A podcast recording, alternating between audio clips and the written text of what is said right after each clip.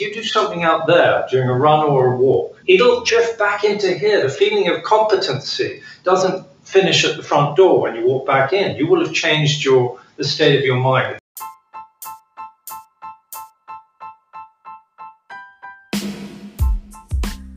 Hey, this is Scott Todnem, and you're listening to the Life is the Future podcast, a podcast for health education, middle school, and life in general. It's summer, but that's not going to stop the podcast. This is the Life is the Future summer series. Tune in for our summer shorts. These will be quick tips for health and wellness, as well as expert insight. These will be weekly interviews with an all star cast of adults from around the nation and around the world who work to improve physical, mental, emotional, and social well being. These incredible people will lend their time to give listeners some insight into their passion, advocacy, and life in general. Hello, everybody. I'm excited this week to offer to you William Pullen out of the UK. William is a, a London based psychotherapist. He is the founder of Dynamic Running Therapy, or DRT. He's an author. He's written Running with Mindfulness. Again, that's about dynamic running therapy. He's also a TEDx speaker, and he has a pretty popular TEDx talk out there on the internet called Movement is Medicine. And he's got a passion for, as he calls it, authenticity and mindfulness as well as mental health. So, William, hello and welcome. Scott, nice to be here. Would you mind giving us just a quick introduction into anything that I may have missed and also what your recent work has been and any of your passions in life lately? Yeah, yeah, with pleasure. So, um, I think of myself as a sort of uh, prodigal son? Yeah, actually, I've never said that before. I have described myself one as the, once as the son of uh, Don Draper. Um, but uh, but you know, after a life of uh, of messing around, yeah, um, uh, in, including all the sort of worst things you can imagine, yeah. Uh, you uh, most of the vices you can imagine, maybe indeed every single vice. Um, mm-hmm. I I then had a bit of a sort of meltdown at 39 got really depressed, went into therapy, took up running, um, and um, and it took me a couple of years to pull myself back together again. It was hard work. It's particularly hard when you're when you're depressed. I trained to become a therapist then, and I really wanted to. Div- I, want, I wanted to develop a kind of therapy that would combine the what I felt had been so valuable the running aspect, the community of running, sure. running with another person, sharing with another person, feeding that motivation, that confidence, that sense of, of embodiment, uh, that sense of health, all the things that you really need when you're depressed. So I developed this thing, and then I got a a book deal from Penguin, books in 13 countries. Yeah. And that's kind of where I am now. Do you mind giving our listeners all the way from uh, an adolescent here in middle school to high school through to adults? Can you offer us a simple definition of mindfulness? Well, I don't know if there are different definitions, but I'll give you the one that I understand. Okay. Um, mindfulness is the is a practice. I do it every morning for ten minutes. Uh, there's mindful walking, there's mindful running, there's mindful just about anything these days. But simple mindfulness meditation, sitting down, often is based in in breathing. Um, and what you're essentially looking for in mindfulness is the exchange of being in your mind with all of its wasted energies and, and anxieties and thinking, looking forward and looking backwards. Uh-huh. And instead, you concentrate on your body and you anchor yourself in the here and now. Yeah. Anchor yourself in the sensations provided by your environment through your body.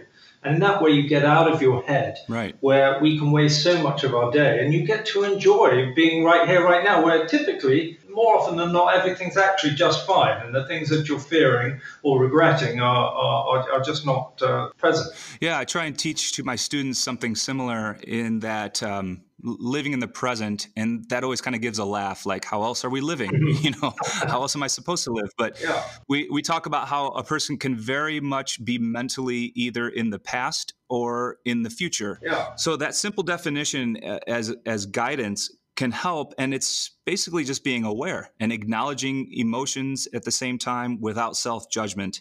And you do a nice job of explaining and repeating quite often through running with mindfulness in the book is that you are not your thoughts. Yeah.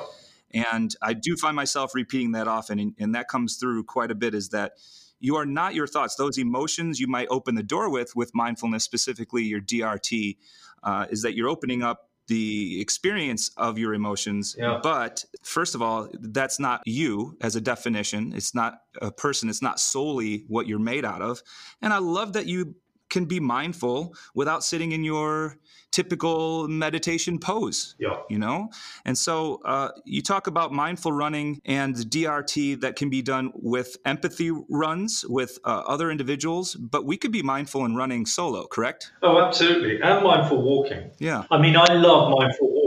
I call it strolling. It drives my sister mad. In England, you know, we do a lot of walking here, just recreational walking through the countryside with a dog or something. Yeah. But most English people like a good brisk charge, you know, we're we're good Protestant people here, and and, uh, and and you know you don't dither around. I like to dither. It's taken me years to learn how to dither, and and and mindfulness taught me just to slow down, listen to the crunch under my foot, examine every plant, look up every tree and it's so much more enjoyable. I really, you become so grounded. Mm-hmm. You, are no longer doing that charging thing. I don't think walking and charging should be happening at the same time. Right. Uh, you're you're quite a big proponent of enjoying nature and having that as part of your mindful running is being grounded and noticing your surroundings.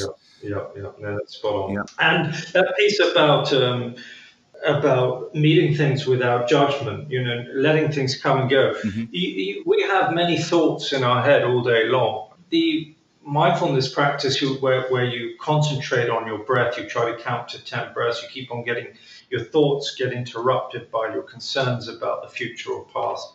And then you start again. And, and typically, you know, as you get to three and, and, and then this thought comes along, you go, oh, darn it, I've done it again. Yeah. I'm, you know, I'm no good at this. And, and you get frustrated and you go, okay, I'll start at one.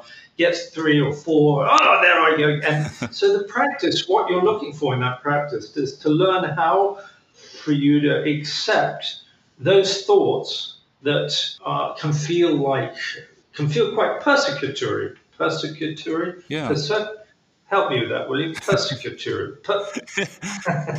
they can feel like they're persecuting you. Right. Right. um, and just and just go, you know, uh, that's a thought. Now, just let it go. It doesn't serve me in any way to give myself a hard time. And so you learn just to just to accept feelings and let them come and go. It's just a thought. You know, this one moment I feel great about myself, the next moment I feel like an idiot. Nothing's changed. I'm still the same person. Mm-hmm. It's just I give weight to these silly ideas that I have about myself. Yeah, I think it's it's very clear that you explained that this is all just practice is that once you begin you're doing it. Your mindful running uh, does not or mindful walking does not need to be this skill that's highly developed in order to begin. Is that you're starting off and then you just get better with it. You get better at being inside your own head. Yeah. Uh, you get better at some empathy runs if you're running with another individual. And i love your quick tips and, and questions for self-reflection that you offer up uh, including some for parents who want to get their own child running and get their own child reflecting and talking about their life experiences? Yes, I include a bunch of questions and running games that you can play uh, to create uh, empathy and uh, and closeness with parents. And right. and yeah, I, I love. There's nothing I love more than seeing a family running together. I think it's fantastic. Right. Your own origin uh, story is unique. Is that you got going on this, as some might put it, a little bit later in life. Um, but you found it and you've been going with it and the tedx talk has uh, quite a few views. Movement is medicine. Can you elaborate a little bit on what that means uh, without giving away the entire 10 minute talk that everybody should check out? But explain a little bit more on uh, elaborate on movement is medicine as a phrase. Yeah um, the talk has lots of sort of um, sordid details of my uh, of my downfall and family background. Right. And then sort of moves into how running, how movement was a medicine for me.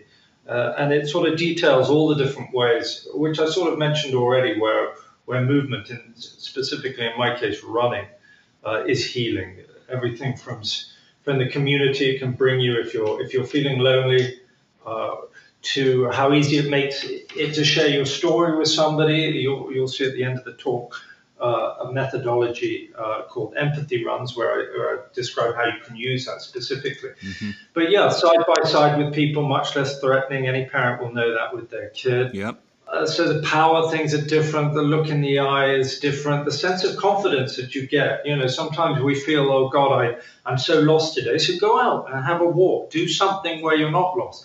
Go from A to B. You know your way from A to B. It's surprising how, if you go from A to B, or even decide to throw in C, which you've never been to before, go to C and then come home and see if you still feel so lost. Because if you do something out there during a run or a walk, mm-hmm. it'll drift back into here. The feeling of competency doesn't finish at the front door when you walk back in. You will have changed your the state of your mind. And so that's how I use it therapeutically with my clients. Is it? And I show them, look, you you may feel depressed and useless and that you can't do anything, but today you just did an extra 100 meters. Mm-hmm. As I said, it's it, it works powerfully side by side. Yeah. Well, again, I still love that you explain there's no right or wrong way to dynamic running therapy. Yeah. If you find yourself wanting to explore a feeling or a, a stressor more, then you can do so. If not, and if you find yourself running and you're just not quite ready for it, then you explain that that's also okay. Yeah. Uh, I think that's kind of freeing to hear um, and refreshing for any reader or listener to hear that there's no forced way. You offer up some very basic guidelines on grounding yourself and getting moving and then doing some self reflection. But other than that, uh, I like the, the many different angles that you can take on a mindful run. Yes, and that's a mindful run element. There is also in, in the book and in my app, which is also called Dynamic Running Therapy, which, by the way, mm-hmm. is 100% free all the way through. There are programs in the book and the app for various mental health conditions. Okay. Uh, in the app, there's only two, which is depression and anxiety. 20 session programs that show you gives you subjects to explore while you're running. But yes, you're absolutely right. I tell people hold those goals lightly because so much of life is counterintuitive. And if you chase happiness or you chase anything, it, it, it can be elusive. Yeah, yeah. So, yeah, you're spot on there. Well, let's talk a little bit more about that app that came out too. So, explain what what users can do um, within the app that may be different, or is just kind of a piggyback onto the book itself. Uh, how is it different from the book? Well, of course, you spend a lot of time listening to me talking to you during those twenty sessions, talking to you about anxiety, asking you questions could then record onto the app using a big microphone icon that's forever on the screen. Sure. Um, and so you take a note. So it's more guided than the book. It's my voice taking you uh, along. Um, so I think that's different. I, I'm not sure how many other mindfulness running or mindfulness walking apps there are, but that's in there as well. Mm-hmm. There's and then there's lots of med, other kinds of meditation in there. Okay, um, I'm really proud of it. I, I'm I, I know there's I know there's nothing like it out there. I think it's a first mover offering therapy on the move. You know, I must say that your talk about running through Hyde Park um, hit home for me because I lived in England for a couple years in my youth, and so I knew exactly what you were uh, mentioning, what you were talking about out there in London. Um, and now I find myself uh, finding more, much more concrete in my life. You know, it's tough to find that nature walk and that nature run. Um, so it's funny that you know you get Hyde Park and you get places in big towns and big cities that do have some of the nature there, even amidst uh, uh, uh, all of the big sky rises and all of the concrete as I put it. So I do love that part there I could I could connect to. So I appreciate that. Yeah, what were you doing in London? Ah, well, my father got uh, was hired to work and this is a long time ago now, but to work with the Army and Air Force bases that the uh, U.S. still had stationed all over Europe. And he was in education. And uh, so we were actually living in the English countryside, uh, more Oxfordshire than anything, but attending American military schools. Right. So that was my experience for a couple years as uh, an adolescent. Um, and we did some traveling, and it, it really helped kind of shaped my worldview on things. Um, yeah, so that was something that happened when I was young, age age 12. Right. Um, well, it was obviously uh, influential if you're uh, a uh, educator now yourself. Yeah, it absolutely was. Uh, I think that stuff runs in the family. Mm. Are you a parent yourself? I'm not a parent myself, no. It's just uh, your questions for children just had that sense of mentorship, and um, so it, it, they're very they really connect. Uh, mm-hmm. I can explain that. Yeah, my ex my ex fiance was. Uh, was a teacher at a uh, at a leading school here in London, and I asked her ah. if what she what what you know all the current research was on and what the current um, sort of uh, manifestos for education were, and blah blah blah blah blah. Yeah. I managed to get in touch with a lot of different very uh, very admired teachers and, and, sort of brought it in from there. So I, I was lucky. I I had good sources mm-hmm. um, rather than uh, personal experience. Yes, absolutely. Is there any projects that you're uh, currently working on? Do you see anything, any more writing in your future? Or right now, are you just kind of focused on doing the best you can for your psychotherapy and for your clients? Yeah, I'm doing the best I can for my psychotherapy. I've got some family stuff happening. Um, I'm working always to update the app. Uh-huh. Uh, I'm working on uh, on authenticity, uh, a book on authenticity, a technique towards authenticity. I call the four A's. I, I, I, won't uh, bore bore your listeners with right now. Um, but uh, yeah, no, I'm always uh, I'm always loving the field I'm in. You know, I, I feel lucky to have found a vocation. Yeah. Well, I think that that passion definitely comes through in your speaking and in your writing. And so I'd like to thank you for sharing that. Is there a specific organization, is there a resource or a couple that you can give a shout out to that do help guide your work, your own education, or that listeners might also benefit from checking out with mental health and mindfulness? Yeah, you know, uh, this might seem like a strange answer, but uh, my sister, who's a zoologist, gives me all of her copies of New Scientist, which I would get even if, if, if she wasn't handing them to me. Uh-huh. I like reading all about the latest uh, the latest research being done in all sorts of different fields, of psychology to biology to AI. Sure. I think it's uh, very informative about the world in which we live, and of course we live in that world. So yeah. Uh, it behooves you to know a little bit about what's going on. I think that inspires me a lot. And let's make sure that we give uh, listeners a place to find your work as well. So, can you make sure you give us your website and the title of your app and book one more time? Yeah. So, the book is called Running with Mindfulness in America. Um, the website is called dynamicrunningtherapy.com. The app is also called Dynamic Running Therapy. I'm afraid only for Apple at this point. Uh, if people want to find me on Twitter, I'm at Pullen Therapy. On Instagram, I'm D underscore running therapy. Well, here's what we'll do, uh, William. We're going to leave our listeners with something that I ask uh, every adult on, or at least have this entire summer. I'm going to put you on a spot and ask if there are three things you can point to that have created success for you, either professionally or personally, that our listeners, no matter what age, might also consider in their own life. So these can be any three things. This could be directed towards your DRT research or any of your therapy that you've done. Yeah. Um, but yeah, so any any takes on life that we can leave our listeners with? Well, I'm well prepared, Teach. You'd be happy. Um, okay, good. I, uh, number one, um, don't overplan. Spent my life having big ideas, thinking them through until finally I worked out where the problem would be and then not doing it. Mm. Um, don't do that. Don't make that mistake. Most things you just need to get started. They never play out the way they think you are. Yeah. Even if you spent six years trying to become a doctor, you, you, you may change halfway through and become an astronaut. Uh-huh. But for God's sake, start doing things. Just get going with things. Don't think ahead too far. Number two, Mm-hmm. Be daring because you don't know where your skill sets lie. Again, if you think forward and you assume, oh, I don't have any skills, you'll, you'll never do anything. You'll never discover them. Yeah. Um, and you'll never develop new ones. So you have lots of skills. You just need to find out what they are. And often it's only once you've had to push through something that you discover them. You have to get into the game.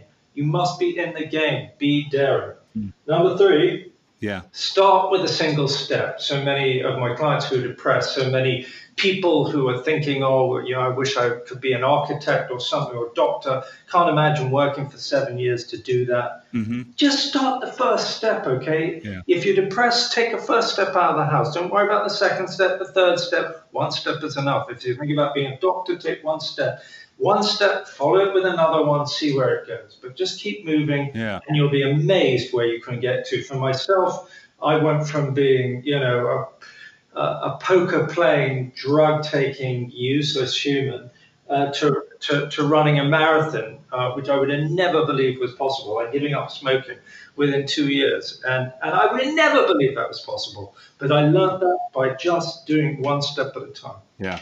Well, I really appreciate your your ability to be vulnerable, to break through the stigma of, of, therapy, to get into therapy yourself, and to offer up some of these things with dynamic running therapy uh, that people can either check out um, online or just kind of experiment with on their own. So I just want to say thank you for everything, and I appreciate your work. And I really hope we can hear and and read some more from you as you can continue in this journey of authenticity and finding out what works, working through things like like low mood and anxiety, depression, and and just stress in general. So William, thanks so much for your time. Thank you, Scott. It's been a real pleasure. Yeah, thank you. Speak soon.